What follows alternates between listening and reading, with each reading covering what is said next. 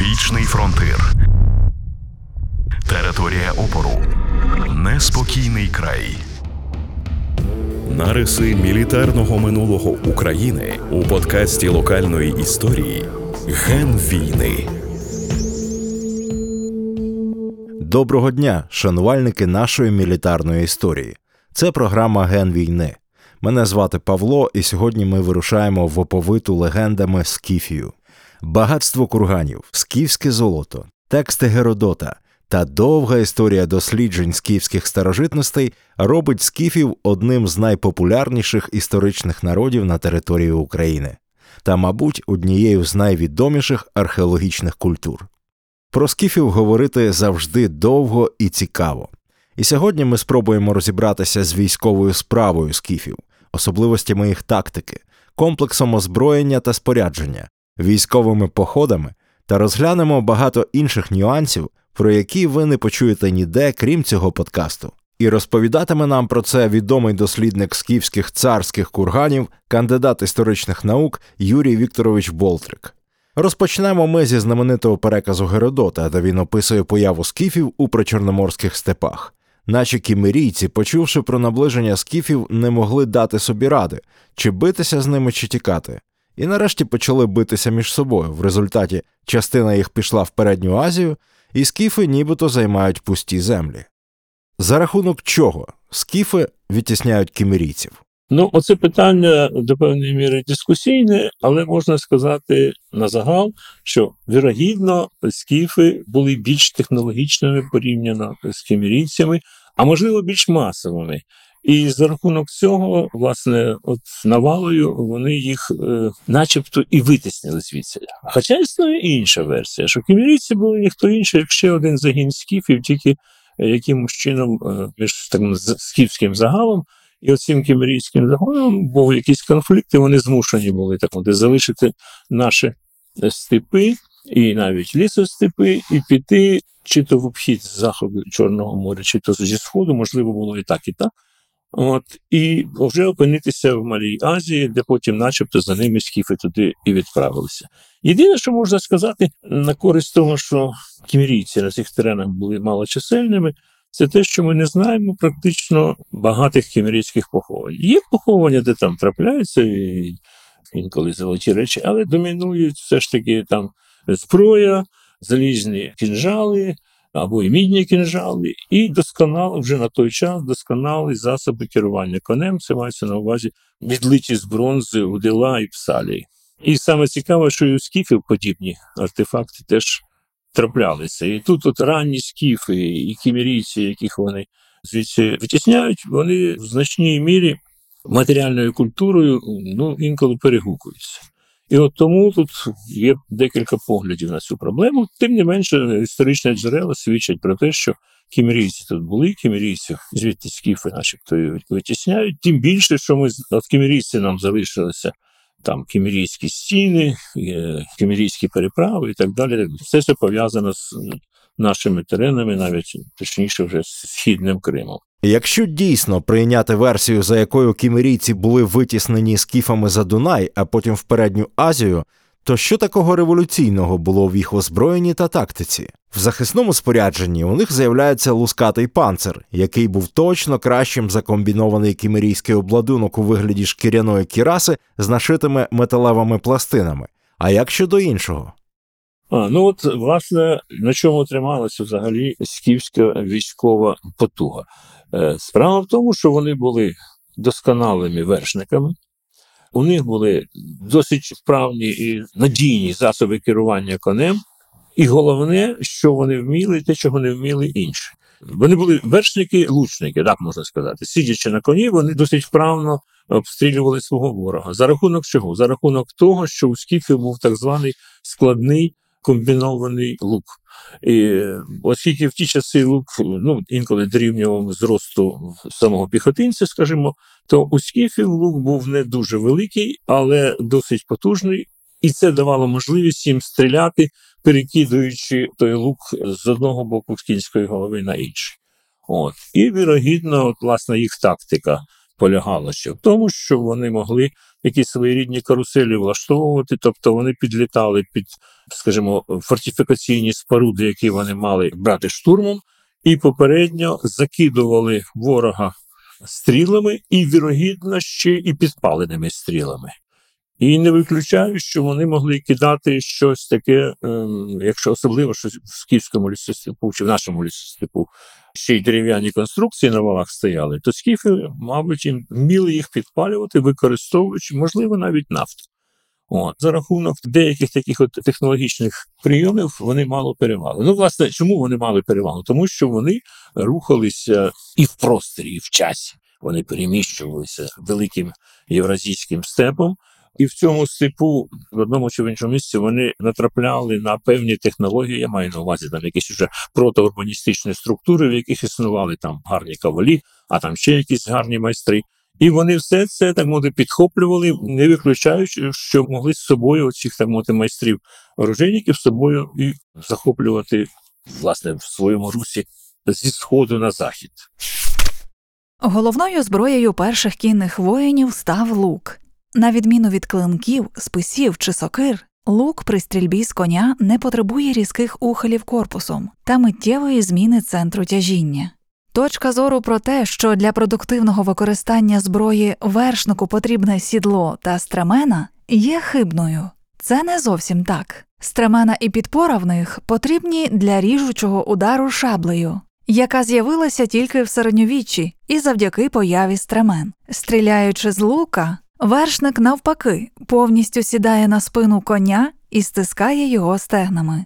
Вільний і гнучкий поперек дозволяє обернутися майже на 180 градусів і зробити прицільний постріл. А на коні вмілий вершник утримується за допомогою балансу та стиснутих ніг. Таким чином, з погляду вершника, парфянський постріл не складна вправа, але навряд чи так вважав ворожий піхотинець. Несподівано вражений стрілою, здавалося б, вершника, що тікає. Складний лук скіфського типу виготовлявся з дерева кількох порід. Він був невеликим від 60 до 70 сантиметрів завдовжки. Археологічні знахідки луків майже невідомі, тому їхній вигляд реконструйований на основі зображень. Незважаючи на невеликі розміри, лук скіфського типу був тугим і потужним, оскільки його плечі обклеювали роговими пластинками або сухожиллями. Стріли були від 40 до 70 см завдовжки, виготовлені з очерету або берези, з оперенням та бронзовими литими втулчастими наконечниками пірамідальної форми. Середня довжина такого наконечника становила 2,5-3 см. Наконечники стріл скіфських, савроматських чи сакських луків майже однакові, з незначними типологічними відмінностями. За повідомленнями античних авторів, скіфи користувалися отруєними стрілами. Олександр Симоненко Періодизація військової справи номадів Євразії в епоху раннього заліза. Отже, скіфи були в основному кінними воїнами. Наявність у них піхотинців постулюється деякими авторами на основі зображень та писемних свідчень, та й набір озброєння скіфів доводить, що вони воювали і пішими, зокрема мечі, про які ми поговоримо нижче. А зараз запитаємо Юрія Вікторовича про таку цікаву річ. От я собі раніше уявляв, що скіфи, як це показано на нечисленних картинах та реконструкціях, розсипались кінним віялом, великою хмарою сунули вверхи, розтягнувшись через увесь степ. Втім, є версія, що тогочасний степ не сприяв таким кінним прогулянкам, оскільки був вкритий високою рослинністю, справжнім трав'яним лісом. Ці густі трави намотувались на колеса возів і робили просування степом неможливим. Тому степом пересувались стародавніми шляхами. Напрямки цих шляхів і їх трасування можна простежити за курганами, вздовж яких вони розміщувались. Це версія Юрія Вікторовича у моєму вільному переказі. А ми його запитаємо: оці високі трави в степу це сприяло чи заважало тогочасним битвам? Я свого досвіду, власне, знаю, що в тих місцях, ну зараз знов таки, ковиловий степ він не дуже високотравний. Тим не менше, відомі історичні джерела, що коли російська армія під проводом Мініха йшла на Крим, то вони були здивовані тим, що вони практично потрапили в трав'яний ліс. І про трав'яний ліс там пише і Дмитро Іванович Єварницький, що козаки там десь використовували цю штуку. Е, Справа в тому, що є ще інші джерела, які повідомляють, а їздити степом не по шляхах було великою проблемою, оскільки той віз намотував високу траву на колеса, і відповідно цей рух просто гальмувало, він уповільнювався. Я не виключаю, що все ж таки сутички в степу втраплялися навколо концентрації пам'ятників скіфів на середньому дону.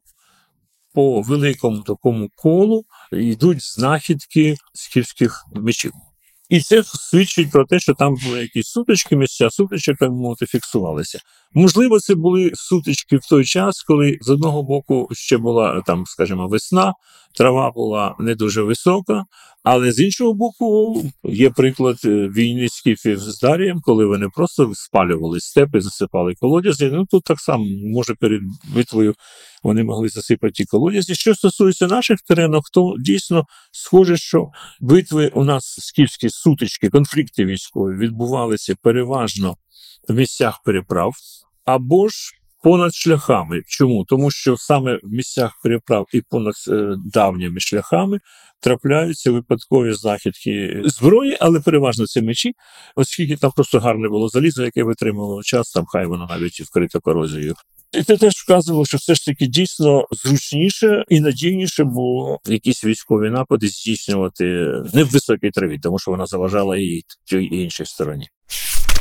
Однією з особливостей рельєфу степової зони є наявність великої кількості замкнених понижень, так званих степових подів і блюдець.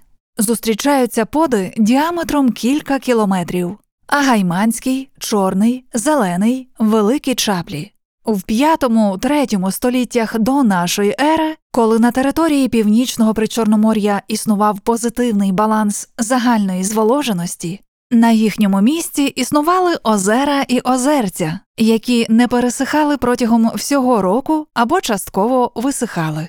Район найбільшої їх концентрації, що займає територію від нижньої течії Дніпра до річки Молочна, практично співпав з поширенням лісових масивів, які існували на цій території. В античних джерелах цей значний лісовий масив отримав назву гілея. В літній період трав'яна рослинність тут не вигорала. Це був зелений край тисячі озер. Саме тут спостерігається велика концентрація скіфських кочових стійбищ. Валерій Грицюк, Скіфія, воєнно-географічний аналіз. Отже, скіфський степ не був однорідним, а були тут і певні лісові оази і озера, тому спрощені уявлення про степ як про голу рівнину, вкриту трав'янистою низькою рослинністю, не відповідають дійсності. Клімат також дещо відрізнявся від нашого. Рівень Чорного моря був на 6-8 метрів нижче сучасного.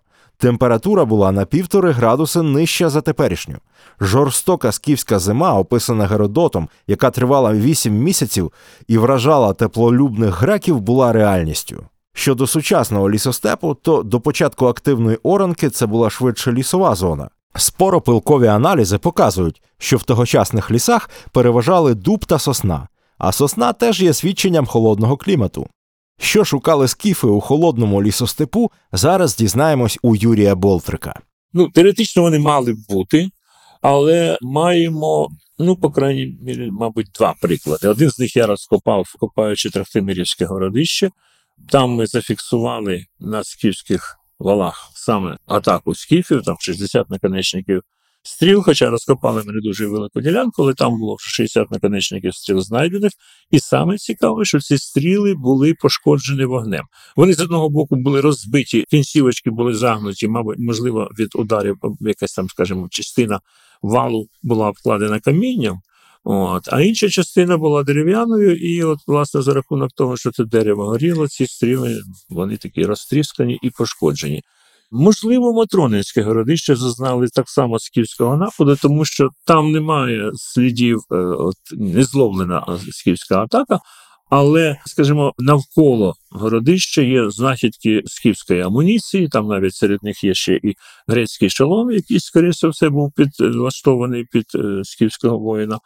От. І це теж вказує, що багато поселенських структур в степу зазнали нападів. І головне, що я, мабуть, все ж таки забув, що було почати, це Рудковецьке городище.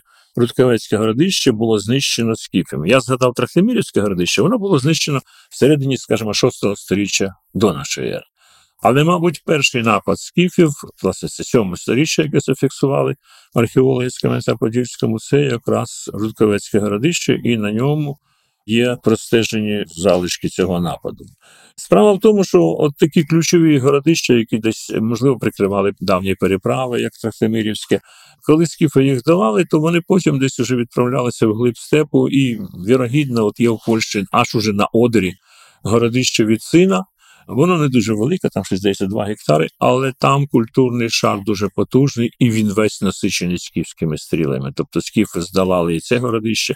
Там є ще городище Смуриця Мольпер, е, але це вже здається, е, буде вже наш Чехія. І так само схожі ознаки нападу скіфів, так як, скажімо, на Трахтимірі, подібні обставини фіксуються і там. Тобто скіфи е, навіть далі за лісостеп робили такі певні вояжі. З іншого боку, деякі дослідники в цьому сумніваються, що це були скіфи, кажучи про те, що, скажімо, скіфська зброя була настільки досконала, що її могли так брати на озброєння і інші, скажімо, агресивно налаштовані сусіди. Ну, Це стосується власне скіфської інвазії в лісостеп.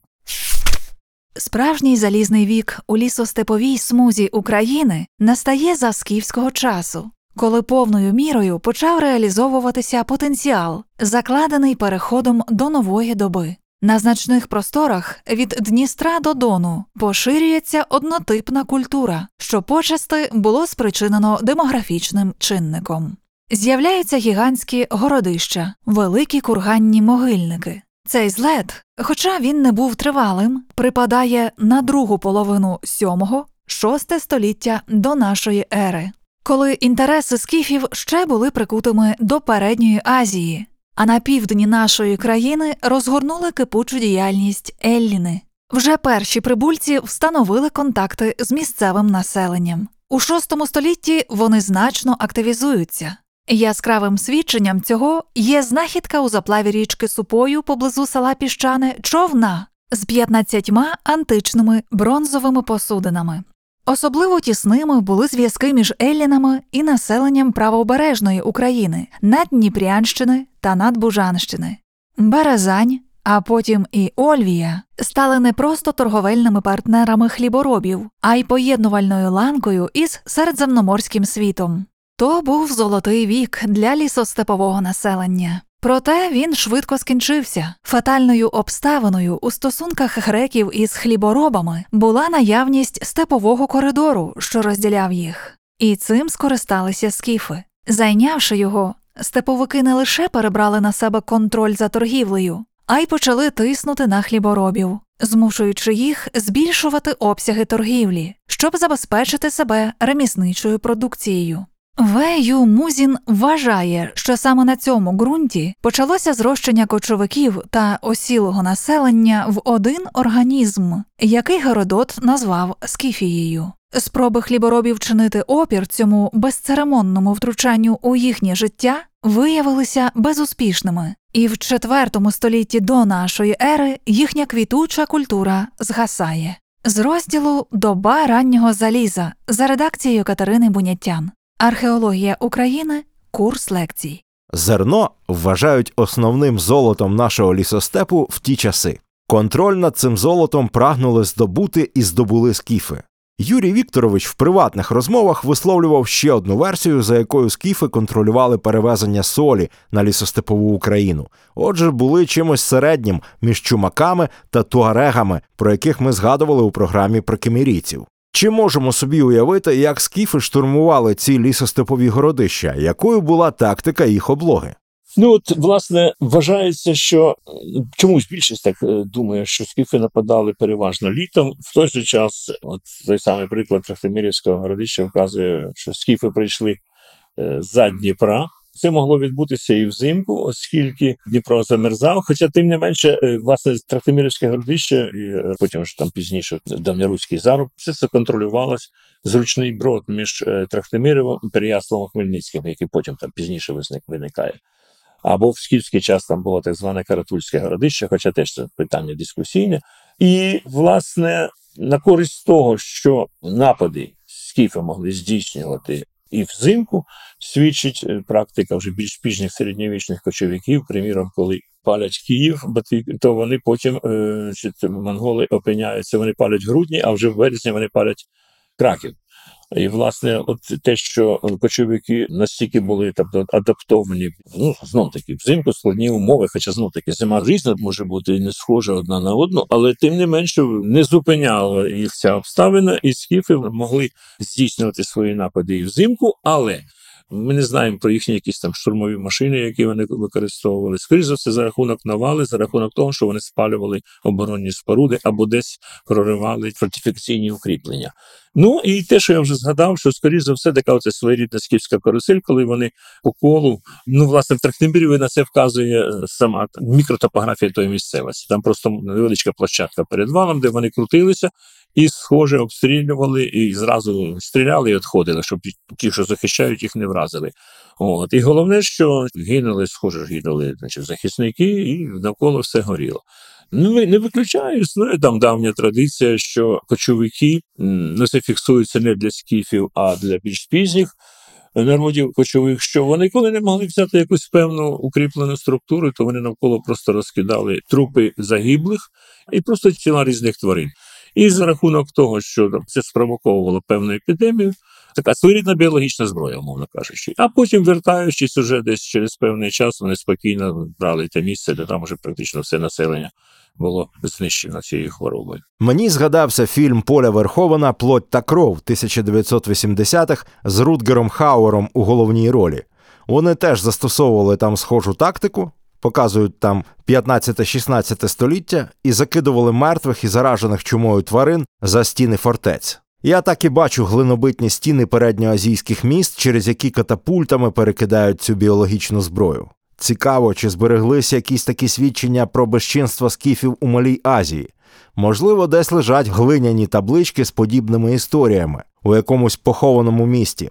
А про інші писемні джерела про військове мистецтво скіфів запитаємо у Юрія Вікторовича. Більше всього про скіфське військове мистецтво ми зможемо знайти у Геродота, але в той же час найвідоміший дослідник військової справи скіфів Євгеній Васильович Черненко, вже покійний, на жаль, він наголошував, що Геродота воно все розсипано в різних місцях четвертої книги Геродота, яка якраз присвячена скіфам. І там вся інформація в значній мірі пов'язана з походом Дарії. От. Ну, крім Геродота, пише про скіфську військову справу, ну теж такими окремими шматками. Страбон, невеликий переказ, ну, там більше те, що стосується Атея, нам повідомляє Помпій Трох, який цитує твори Юстіна, які до нас не дійшли. Це вже більш пізні автори. От. А тут слід сказати, що дійсно в скіфській історії ми маємо декілька таких визначних військових подій. Перша і найбільш така, ну скажімо, геополітичного значення це те, що скіфи заходять в передню Азію. Спроба, і вона досить вдала була спроба скіфів контролювати передньоазійські держави, і маю на увазі, перш за все, Асірію, якраз на момент скіфської е, вторгнення. Це десь приблизно 626-612 рік до нашої ери. Вони опиняються там, десь в районі озера Урмія, уже далеко за Кавказом. І навколо озера Урмія, яке було мало найкращу, і воно й досі має найкращу сіль в давньому світі. І сіль звідти була там різнокольорова, вона підходила не тільки в їжу, а там багато і лікувальних функцій і так далі. Тому далі багато чого мало. От були тоді навколо скіфів і держава Мідія. От, Але поки вони були послаблені, то скіфи там десь намагалися всерюватися, ну і там до певної міри їхнім так мати, безчинством цар Кеоксар начебто поклав кінець, перебивши їх там всіх на одному пері. Це одна подія важлива, і от за рахунок того, що вони опинилися в Передній Азії, то скіфи до певної міри і наші терени заводять на арену світової історії. Потім, начебто, це у Геродот згадується побіжно похід єгипетського фараона Сесортіса на наші терени. Ну, вважається, що це більше якісь давні єгипетські фольклори, за рахунок чого намагалися того фараона Сесортіса підняти так мовити його авторитет. І, значить, він з скіфами зустрівся в сучасній Сірії. От, Хоча і скіфи, начебто, після всіх всіх походах передньоазійських вони досягали Палестини. Але межа, ну в деяких джерелах пишуть, що е, чи навіть вже коментатори пишуть, що десь аж до Кавказу, до Кавказського збережжя Чорного моря, начебто єгиптяни дійшли в гонитьбі за скіфами, і начебто вони скіфів перемогли. Але більшість дослідників цю інформацію просто ігнорують, а деякі розмірковуючи кажуть, що скоріше за все це вже так, от на рівні фольклору, натякаючи на те, що і інформація Геродота, тобто вона в значній мірі може бути теж така легендарного носить характеру, ніж е, реальний. Так чи інакше, похід Сесортіса при всій привабливості, і так мовити, ще й поєднати скіфів, хай навіть програвших від єгипетського фараона, все ж таки реально він не підтверджується, хоча так все одно залишається десь на обрії цих історичних проблем. В той же час слід згадати ще одну велику подію, пов'язану з військовими справами скіфів. Звичайно, це похід перського царя Дарія на терени Скіфії, начебто з спробою покарати Скіфію якраз за їхню присутність і ту шкоду, яку вони наробили в Малій Азії, скажімо так. І це десь якраз сталося через майже 100 років після тих подій, на яких от ми згадували. Там, де скіфи царя Мадія, тобто одна з перших царів, яких згадують скіфів, вони там діяли в Малій Азії. І потім ще одна подія, завдяки якої, так мовити, ми знаємо, і давні автори згадують скіфів, це, звичайно, військовий конфлікт між царем Атеєм, царем всіх скіфів, хоч там є версія, що він локальний якийсь цар, тим не менше, ми зараз можемо впевнено казати, що він був загальноскіфським царем, цар, який підняв так мовити, економіку Скіфії на певний рівень, і батьком Олександра Македонського, Олександра Великого, Філіпом II Македонським, який відбувся десь там на теренах Добруджі, тобто за Дунаєм. І от, власне, оці події, вони так мовити, змушували давніх авторів так чи інакше згадувати скіфів, згадувати царя Атея як правного воїна, який був настільки, там, скажімо, занурений в військову справу, і взагалі він таким скіфським, начебто, націоналістом виступав. Ну, в лапках, оскільки він не хотів слухати грецького флейтіста, якого там полонили, а його там ці звуки флейти були відомі вже всьому давньому світу. І йому краще було там, він сказав, що мені краще ржання бойового коня, ніж ці грецькі музики. Ну і взагалі він виступає таким царем, начебто прихильником власне скіфської культури. Як не дивно, вже просто тут до слова скажу, що нещодавно я побачив археологи з Кавказу, російські археологи з Кавказу, звинувачують царя Атея в тому, що він був занадто прозахідний, що він вже тоді продався заходу. Ну, можливо, для них це важливо, е, оскільки, скажімо, ну зараз більшість народу вже і знає, мабуть, що осетини вважають себе, ну і схоже, що так воно і було. Такими там двоюрідними або троюрідними онуками скіфів. Тобто зв'язок там такий простежує, що скіфи, сармати, алани, осетини. От. Ну, у осетин більше там е, термін Аланія фігурує, але тим не менше, і навіть дослідники філологічні, я маю на увазі власне французького відомого дослідника Джорджа Дюмезіля, він досліджував нартовський епос осетинський, як таке своєрідне дзеркало, де зафіксувалися певні моменти скіфського побуту і, і життя, і вірувань скіфів. От. Ну то вже інша пісня. Геродот і Діодор повідомляють про численні війни, які вели скіфи. Згідно з давніми свідченнями, ядро скіфського війська становили кінні воїни, обов'язковим предметом озброєння яких були луки. Домінуюче значення кінноти, якщо не з кількісного, то принаймні з якісного боку, доволі надійно засвідчено давніми авторами. Скіфам, очевидно, було відоме застосування зімкнутого кінного строю. Підґрунтям для такого висновку служить опис Діодором битви при Фаті 310-309 років до нашої ери, де він повідомляє, що сатир, вишикувавши своє військо, став за скіфським звичаєм в центрі бойового строю.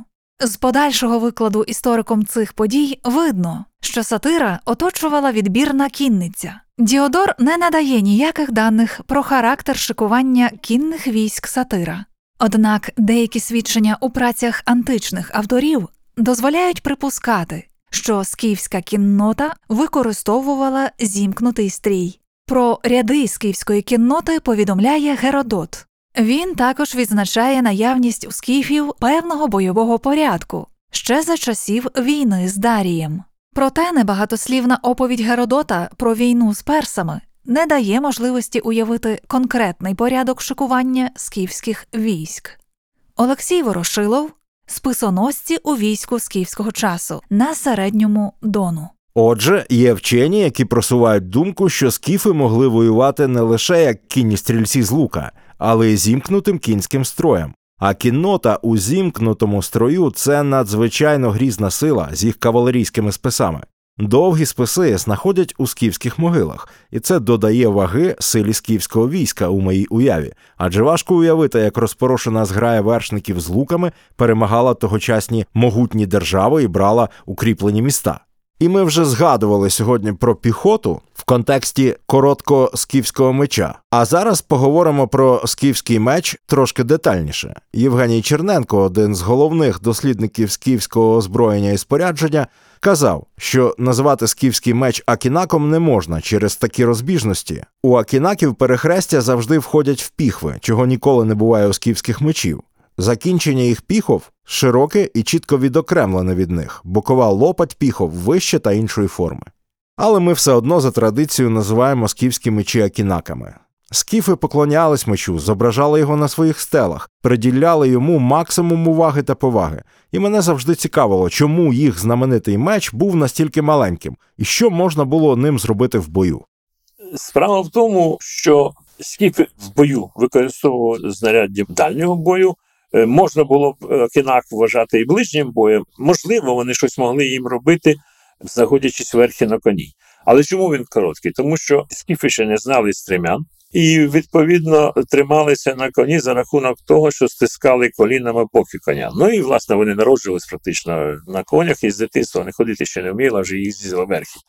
От. І якщо б меч був такий великий, скажімо, кімерійський меч Суботова, а там десь метр 15, здається, довжини, то замахуючись таким мечем, то скіф сам себе міг би скинути з коня, оскільки великий був речах. От. Хоча потім з часом сарматські мечі стають довшими, але теж так в межах 55 сантиметрів, рідко коли 60. А скіфські там дійсно є 30 сантиметрів, рідко коли до пів метра.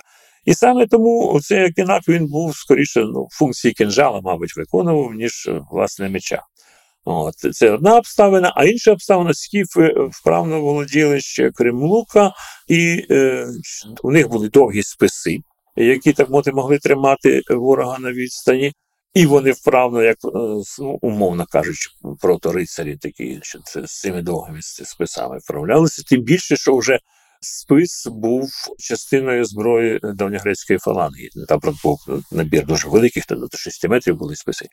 От. Але головне, що в скіфів ще були і дротики, як правило, пара дротиків супроводжують в скіфських воїнах в похованнях. Це залізне закінчення древка з невеликим пером, але для того, щоб дротик ще був гарно збалансований, він ще мав так звані залізні втоки, які насаджувалися з зворотного боку на те древко, і вони вправно їх кидали, ці дротики, значить, вражаючи своїх ворогів і ще й таким чином. Прикладом використання цього окінака може слугувати зображення на Солуському золотому гребені. На гребені з кургана Солоха якраз зображений скіф з короткими окінаками, який мовити, йде в атаку на того грека. О, то, скоріш за все, вірогідно, можливо, це все ж таки була зброя пішого бою, можемо так стверджувати.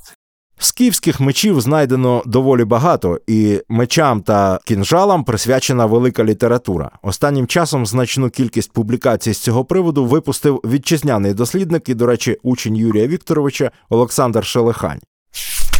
Уже понад 20 років побутує думка, що добре знана форма скіфського меча копіює чоловічі статеві органи. Найбільш послідовно та повно її обстоює Андрій Алексєєв, який спирається на такі засади. Перше. На антропоморфних стелах кинджали зображені поряд зі статевими органами, що свідчить про їхній зв'язок. Друге, атрибутом скіфського ареса є давній меч. А отже, з огляду на хтонічну сутність цього божества, він може бути символом плодючості.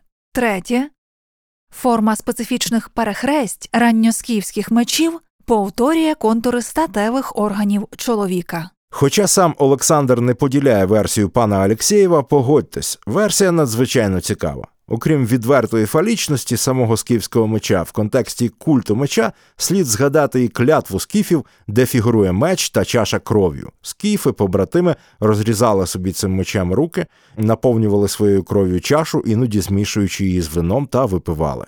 Однією з найяскравіших сторінок скіфської воєнної історії є скіфо-перська війна. Сталася вона приблизно між 514 і 512 роком до народження Христа. Геродот повідомляє про сам похід та його причини. Їх було багато, і одні з основних це те, що Дарія підбурювала на цей похід дружина, яка вважала, що він недостатньо сміливий, відповідно, недостатньо впливовий. і Такий шикарний похід обов'язково зробить його наймогутнішим володарем переднього сходу. А крім того, повідомляється, що Дарій бажав помститися скіфам за те, що вони перші вторглись в мідію і здобули перемогу над тими, хто чинив їм опір. Це сталося десь за 100 років до згадуваних подій, але ось такі причини нам змальовує Геродот. Хоча, звичайно, це не всі причини, і є шикарна монографія, згадуваного неодноразово сьогодні Євгенія Черненка Скіфо-Перська війна, де можна про все це докладно почитати. Надзвичайно цікавий бестселер. Ви знаєте, що похід був не надто щасливим, і цар Дарій ледве вибрався зі Скіфії, не підкоривши її і не завдавши скіфам військової поразки. Але от маршрути Дарія в скіфських степах трактуються по-різному. За одними свідченнями він зайшов аж за Дон, за іншими ледве до Ольвії дійшов. А інші дослідники вважають, що Дарій з персами і Дністра ніколи не перепливав, і все відбувалось десь там, поближче до Дунаю. Запитаємо у Юрія Вікторовича, чи є археологічні сліди походу Дарія у скіфський степ. Ну, стосовно слідів археологічних, е, були спроби знайти якісь стріли, нетипові для скіфів навколо Ольвії. Тобто, що нам треба було знайти? Нам треба знайти дійсно похід Дарія, це 512 рік до нашої ери. Власне, дата тримається на тому, що в капіталійському музеї в Римі е, вже років 150 як прочитують, перекладають так звану табула капіталіна. І на ній є шматок, де пишеться про те, що Дарій будує міст через Боспори, відправляється на скіфів, і це було 527 років тому.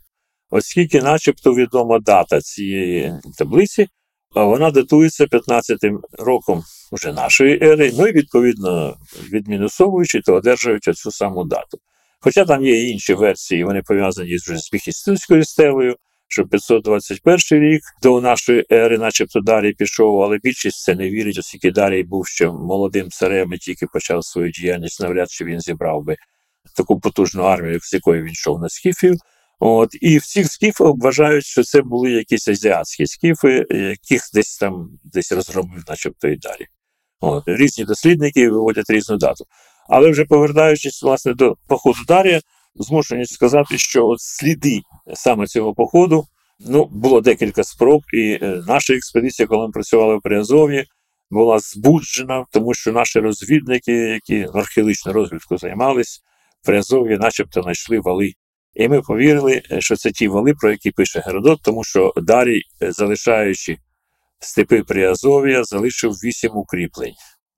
От. І потім е, він е, не вказується звідки, але десь залишив своїх хворих і поранених, і на кораблях найбільш активна частина персів відбула, почала так от свій рух зворотній на Персію. От. Ну і повертаючись до цих волів, скажу, що весь вечір в таборі було таке збудження, всі повірили що хлопці знайшли табори Дарія. Але коли ми виїхали, а це неподалік від річки Молочної було, ну, все, в принципі, схоже на те, що про що пише Геродот.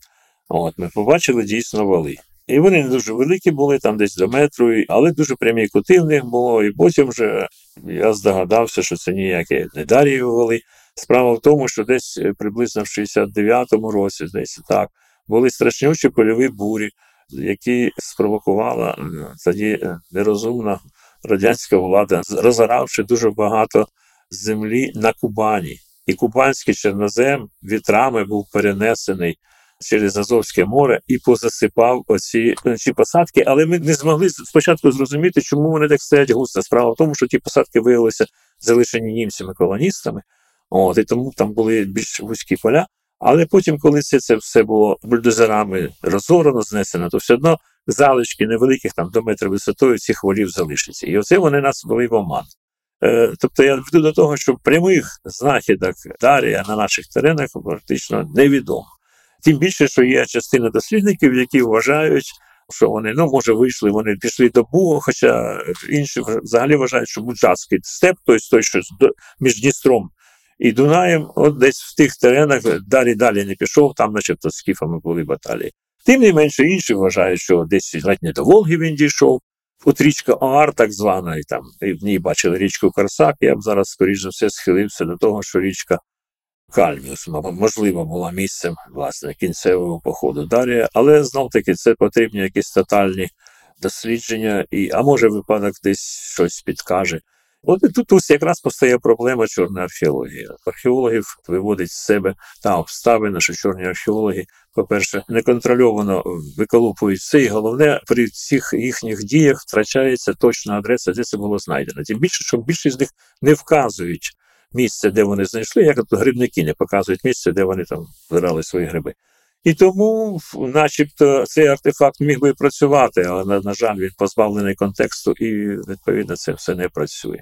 Кінець скіфської епохи пов'язують з сарматами. Як свідчить, зокрема, Діодор Сицилійський, експансія сарматів на скіфські землі була далеко не мирною. Він пише, цитую, зробившись сильнішими, спустошили значну частину скіфії та до ноги, винищуючи переможених, перетворили більшу частину країни на пустелю. Чи дійсно настільки кривавим було протистояння скіфів і сарматів, дізнаємось у Юрія Болтрика, нашого сьогоднішнього експерта. Була така десь, скажімо, версія, що дійсно відбулася пряма сутичка між скіфами і сарматами, але реально її не було тої сутички. Справа в тому, що є певний хіатус, тобто дірка в, в часі між відходом скіфів і появою сарматів.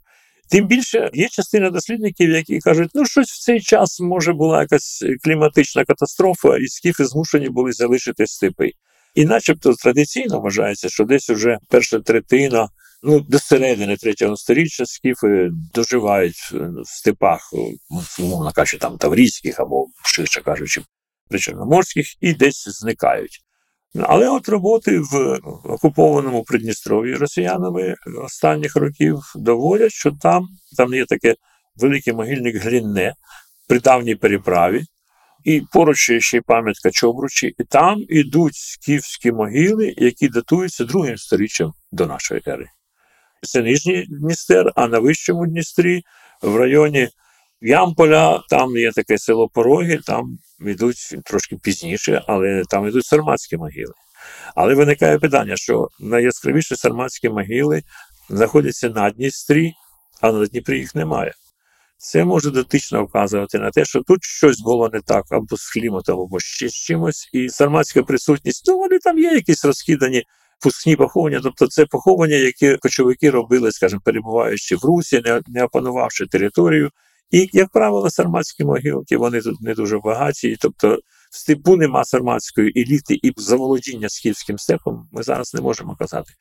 От Єдине, що дійсно сармати в культурному плані етнос, який програвав скіфів, оскільки скіфи все ж таки були в Передній Азії, потім давні контакти, тривалі контакти з греками при Чорномор'я. І начебто царевич на Харсі взагалі вчився там в Афінах. Це вказує на те, що такого спадку сармати не мали. І це до певної міри і в технологічному плані так само це відбувалося. От. Ну, Були колись версії, що сармати були більш досконалі, були сарматські катафрактарії, сарматів. Але реально ці ну, тривалі розкопки на півдні, особливо коли там був цей новобудовний бум, там в 60-ті, 80-ті роки ХХ століття, він дав велику кількість сарматських поховань, але поховань з катафрактаріями ми досі не знаємо. От. Головне, що все ж таки немає підстав думати, що оця сутичка була безпосередньо. Хоча певний тиск, схоже, був. Скіфи якимось чином все ж таки відступали з Приазов'я на Дніпро, потім тихенько. І, от, до речі, один з останніх елітних поховань, це я маю на увазі поховання в Режанівці, розкопане в 96-97 році, докопане, Куран копався ще до революції. От воно дало десь 260 й може там 270 й рік до нашої ери. Воно вже в лісостепу далеко від степу. і вказує на те, що можливо щось змусило їх все ж таки піти з скіф. Можливо, це або якась загроза на обрії, або якісь сарматські наскоки, хоча прямого контакту ми не маємо. А як же виглядали герої нашого сьогоднішнього випуску? За даними, які публікує відомий український антрополог Сергій Сегеда, їх зріст дорівнював 167 см у чоловіків, середній і 159 см у жінок, тобто доволі невисокими були скіфи. Зовнішність скіфів була європеоїдна. Вони були іраномовним народом, однак наскільки вони були схожі на сучасних іранців, важко сказати. І от той же Сергій Сегеда у своїй монографії, наводячи дані про медицину скіфів, ілюструє це прикладом з курганного поля Сірко поблизу Нікополя, де було знайдено чоловіка, в якого був виступ на правій половині підборіддя, що утворився внаслідок поранення стрілою, яка влучила в нижню щелепу, вибивши шматок кістки. Цікаво, що від часу поранення до смерті воїна пройшло кілька років, і це, на думку Сергія Сегеди, свідчить про високий рівень медичних знань скіфського суспільства. На користь дійсно високих вмінь і таких знань свідчить також набір медичних інструментів, знайдених в одному з курганів. А також маніпуляції з нижньою щелепою скіфа та перев'язка ноги пораненого скіфа, які зображені на знаменитій золотій посудині з кургану Куль Оба. Які ще травми знаходять на скіфських кістяках і від чого більше вмирали скіфи від старості чи в бою, запитаємо у Юрія Болтрика. Ну, дійсно, так можна було б сказати, що скіфські чоловіки гинуть в бою, тому що я не знаю скіфських чоловіків, у яких, скажімо, хребти позросталися від старості, там ще якось. В той же час є приклади скіфських жінок. Ну, це знов таки палеоантропологи пояснювали цю обставину, що коли хребет у людини зростається, обростає селями і становиться так мовити суцільним. Він перестає бути рухливим. От це можна констатувати, що людина дійсно вмерла з старості. От якраз на цьому акцентують увагу е, палеоантропологи, що це саме ознака того, що людина перебувала тривалий час на відкритому повітрі харчовому, тому в діапазоні домінувало м'ясо, звідки оцих багато солей, і відносно небагато було овочей. Ну і там ще там декілька чинників. Це, скажімо, можемо однести, що це все ж таки старості, але дійсно я такі е, декілька прикладів таких знаю, але це переважно жінки.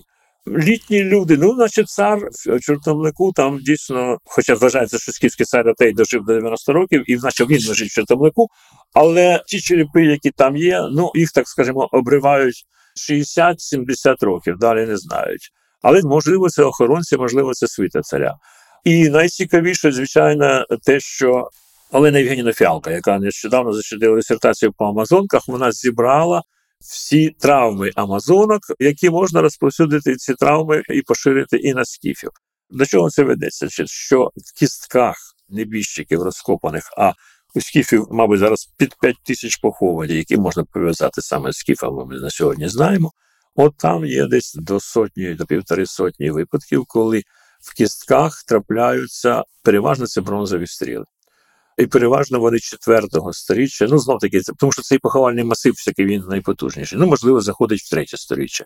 От.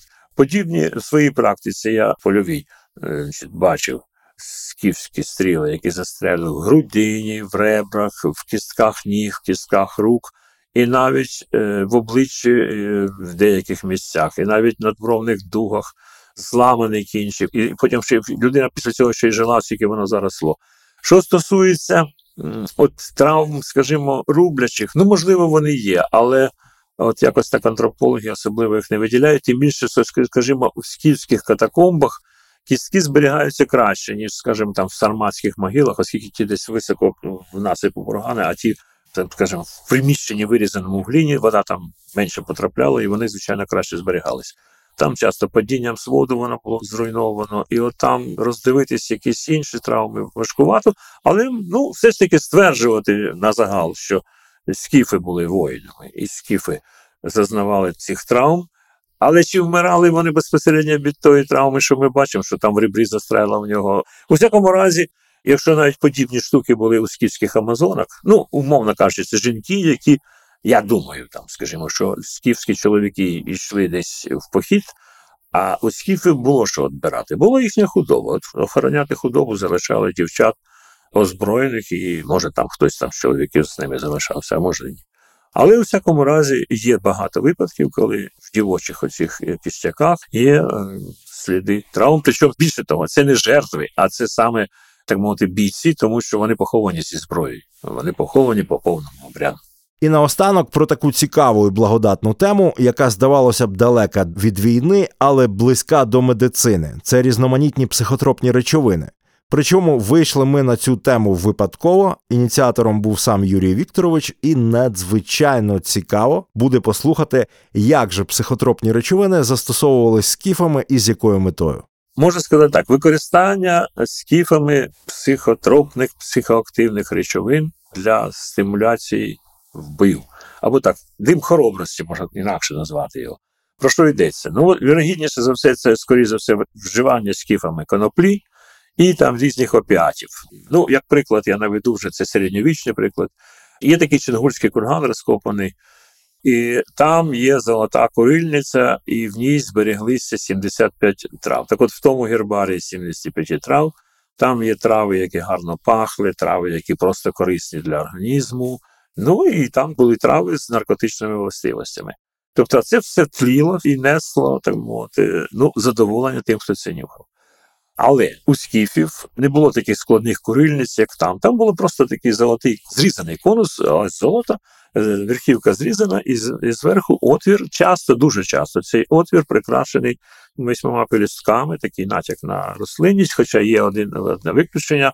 Е, там хтось надряпав, це вже йдеться з Буджакського степу, там біля міста Арцис розкопаний такий конус, там намальований орел, начебто він в кігтях тримає чи то дельфіна, чи то рибу. Ну, тобто символи, які є на львівських монетах, е, от, хоча деякі дослідники кажуть, ну, може, хоч хотіли намалювати, але не домалювали. Але так чи інакше, от ці конуси використовували як своєрідні курильниці. Було багато версій, і з ними вже бавляться років, мабуть, 120, якщо не більше. Але ще до революції їм намагаються трактувати. Є великі конуси, які так мовити, для загалу, але є саме цікаве, що є серія конусів, які були пристягнуті до Сагайдаку воїна. Вони не дуже великі, там ну, розміром з чашку, тільки так трошки сплощено. От. І ці конуси вони саме пов'язані з скіфськими теренами. В савраматських теренах, в Сагайдаках, є кістяні ложечки. От. Вони там теж мають своєрідну символіку птахи, там якийсь там орел зображений. Тобто вона теж має надихати і так мати піднімати і. І, власне, так крутилося, крутилося, там кучу версій зникають, виникають, нова знахідка цих конусів викликає значить, знову якусь певну цікавість до цих артефактів. А тут, в 13-му році, знаходять в Ставрополі могильник Сингівський номер 2 е, розкопують е, там декілька цих конусів, з ними пов'язані ще, як правило, йдуть в знахідках гривна або золота вкладка меча. Тобто, ну, їх так десь, мабуть, на загал буде штук 35. І потім затихло, і коли через 2 чи 3 роки по тому Антон Гас, німець, дає е, прес-конференцію, на якій каже, що коли він розкопав ті конуси там, вони знали з них соскоби, проаналізували в німецьких лабораторіях судебно-медичної експертизи, і вони встановили, що там якраз присутні залишки канабісу і опіати, тобто маку. Але це суміші якісь. Тобто суміші ми не знаємо, але схоже, що там в походах виникають у людей, особливо якщо там вони десь е, обмежені в цьому харчовому раціоні, проблеми з травленням. Бо, приміром, е, татари з одного боку, отриваючись поход, вони під седло клали е, шматок м'яса, і то м'ясо перепривало те, що ми зараз знаємо, як бастурма. Умовно кажучи, тільки вона там бастурма там краще приправлена, а там. Але головне, що вона не пропадає, зберігається. Але якщо харчувати з тим м'ясом, то будуть мати певні проблеми. То виявляється, оці всі дими, крім хоробрості, вони просто повертають певний комфорт людині, яка перебуває в поході. От, І тому це є е, необхідною приналежністю тих воїнів. Більше того, крім цих конусів, зафіксованих на Сагайдаках в могилах, є декілька прикладів. Скіфські воїни зображені. Ну там досить реалістичне вже зображення скіфського гориту на на бідрі цього воїна, і на ньому зверху цей самий конус, який там виконаний з вапняка, він є. Оці курильниці з грудками перегорілих конопель мають широку географію. Є вони і за Дністром, і в південному Сибіру, в знаменитих пазарикських курганах, де надзвичайно добре зберігалась різноманітна органіка. Щодо знаменитих скіфських конопляних бань, то в тих самих пазарикських курганах було знайдено і повстяні ковдри, про які згадує Геродот, які використовувались для накривання таких імпровізованих бань, де скіфи насолоджувались димом конопель. Хоча археологічно такі скіфські бані поки що не зафіксовані, будемо сподіватись, усе попереду. А ми з вами закінчуємо цей нарис, присвячений одній з найяскравіших сторінок мілітарної історії України скіфам. Провідним експертом з цієї теми був Юрій Вікторович Болтрик, старший науковий співробітник Інституту археології Національної академії наук України, фахівець з досліджень царських курганів, лектор університету Києво-Могилянська академія. Записав його для вас Максим Лежов, змонтувала Яна Шпачинська, а все вигадав і говорив голосом ведучого Павло Нечитайло. До нових зустрічей, друзі! Чи вплинули на нас війни і конфлікти далеких часів? А якщо так, то як саме? Нариси мілітарного минулого у подкасті локальної історії Ген війни.